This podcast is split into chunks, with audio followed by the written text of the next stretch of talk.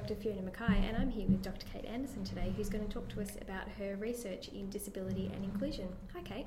Hi, Fiona. Thanks for having me. Thanks for coming. Can you tell us a little bit about yourself uh, before we begin? Yeah, sure. So, I teach into the disability and inclusion pathway.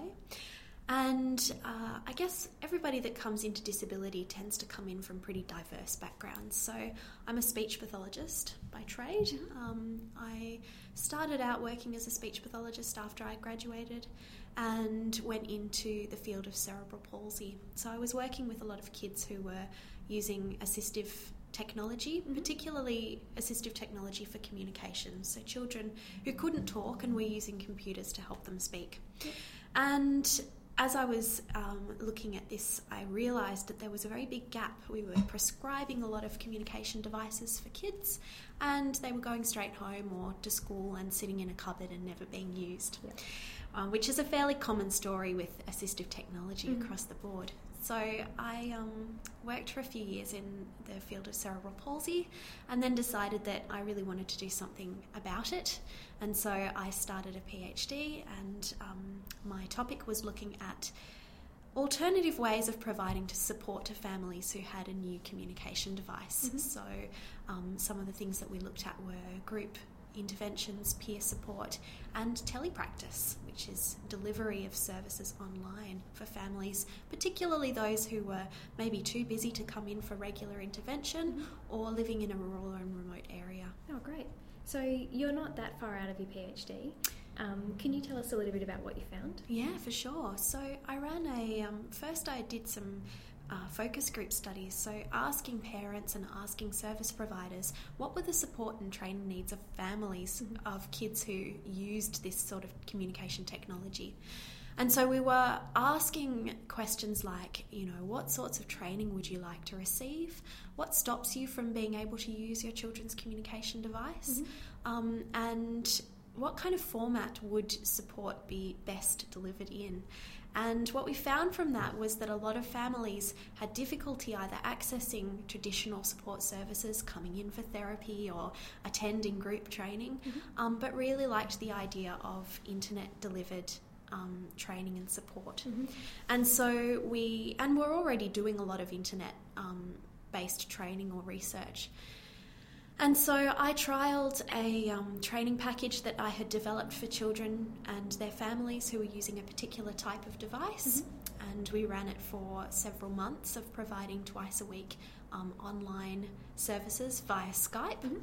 And um, we found that uh, parents and their children did make some gains um, in their use of the communication technology. And probably the more interesting thing was that they were surprised by how well the intervention went. They were surprised by how easy it was to develop rapport um, with their clinician, and they were surprised by um, how how little difference there really was between getting therapy in a clinic room versus getting therapy over a webcam. Yeah, great. Yeah. That's really good. Um, sounds really positive. So, what sort of devices were you using? So the children are using um, high tech communication devices. So they are using, um, I suppose it's a little bit like a laptop. Mhm. They type in using pictures or letters, and it says words out aloud. Yep. Um, when we were delivering the training, I was relying very heavily on webcams to watch what was going on in that child's home environment. So we would set up a webcam on either end of the line. I would spend about 15 minutes watching the child and their parent play and interact and do some language modelling. Mhm. And then after that, I would sit down with the parent in front of the webcam and talk through what the positive and the negative things had been in the session Yep. and where the parents could learn from. We used a lot of technology, so not only did we have webcams and um, the, the screen sharing software, Mhm. but we were also using a lot of email for communications. Yep. So it was quite a comprehensive um, and very technology heavy intervention. Yep. But I imagine that when it works for a family, it makes a massive difference to their life. Yes, and we were finding that a lot of these families had really said, I wouldn't have been able to sustain this level of home practice or Mhm. home intervention Yep. without having somebody just there on the other end of the internet line, I suppose, um, to to be immediately available, to be able to answer questions over email. They really liked the immediacy of it. They Mhm. liked the flexibility of it, Yep.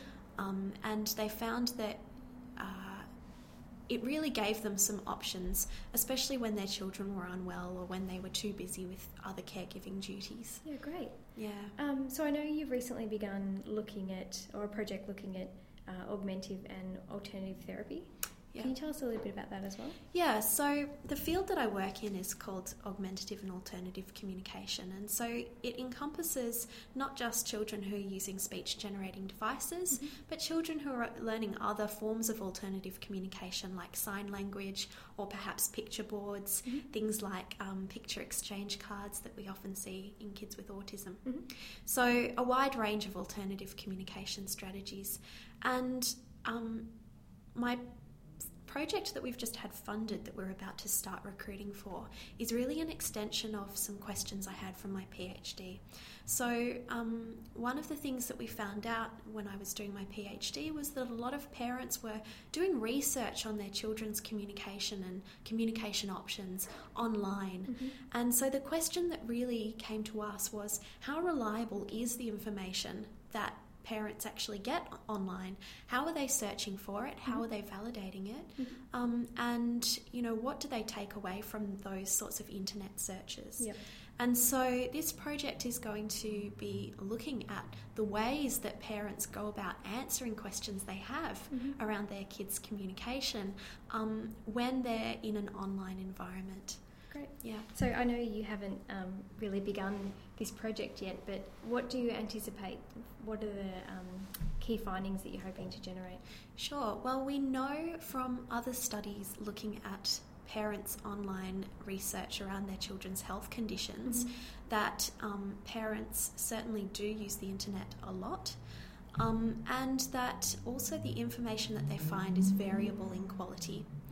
Um, there have been a lot of stu- surveys and interview studies asking parents what they want in terms of um, accessible information.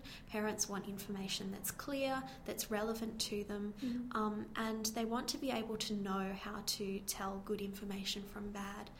Um, one of the things that we're hoping to find from this study, and it's a little bit of a different study, what we're actually doing in this one is we're taking parents and sitting them down in front of a computer, Mhm. and we're actually going to watch them um, go about an internet Right. search. We give them some tasks Yep. and watch them go through that. It's Mhm. a process called usability testing, Mhm. and it's been used in other, um, I suppose, product testing in the commercial environment. Mhm. Um, and we're going to take those methods and see how parents go about searching for information. Yep.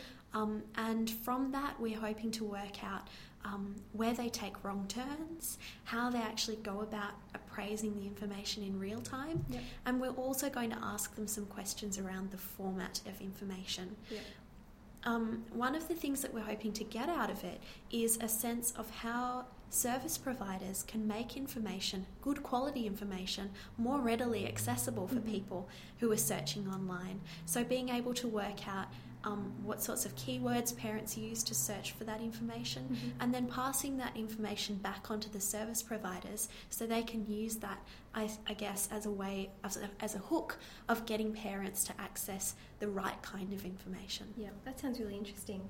So then, what um, what do you want to do next? Where is this going to lead? So, with the NDIS, we are seeing that a lot of people have increasing levels of control over the way that they spend their funding. And for parents of kids with a disability, a lot of that funding is going to be, um, you know, dispersed in areas like assistive technology and interventions. And parents are going to play a critical role in deciding how that funding gets spent. Um, what we're aiming to do, um, what I would like to do on a larger scale, Mhm. is to work with organisations like the NDIA, the authority that is um, responsible for delivering the NDIS, to develop things like information portals and hubs Mhm. that help families to access um, useful and relevant information about various types of disabilities and various types of interventions or assistive technology Yep. um, in a very quick and a very um, accessible format. So that's kind of the general idea of what we might be working towards in this um, uh, online information era in healthcare. That's great. Sounds really uh, important and timely. Yes, it should be good. Fingers crossed and watch this space, I guess. Thanks very much for your time. Thank you.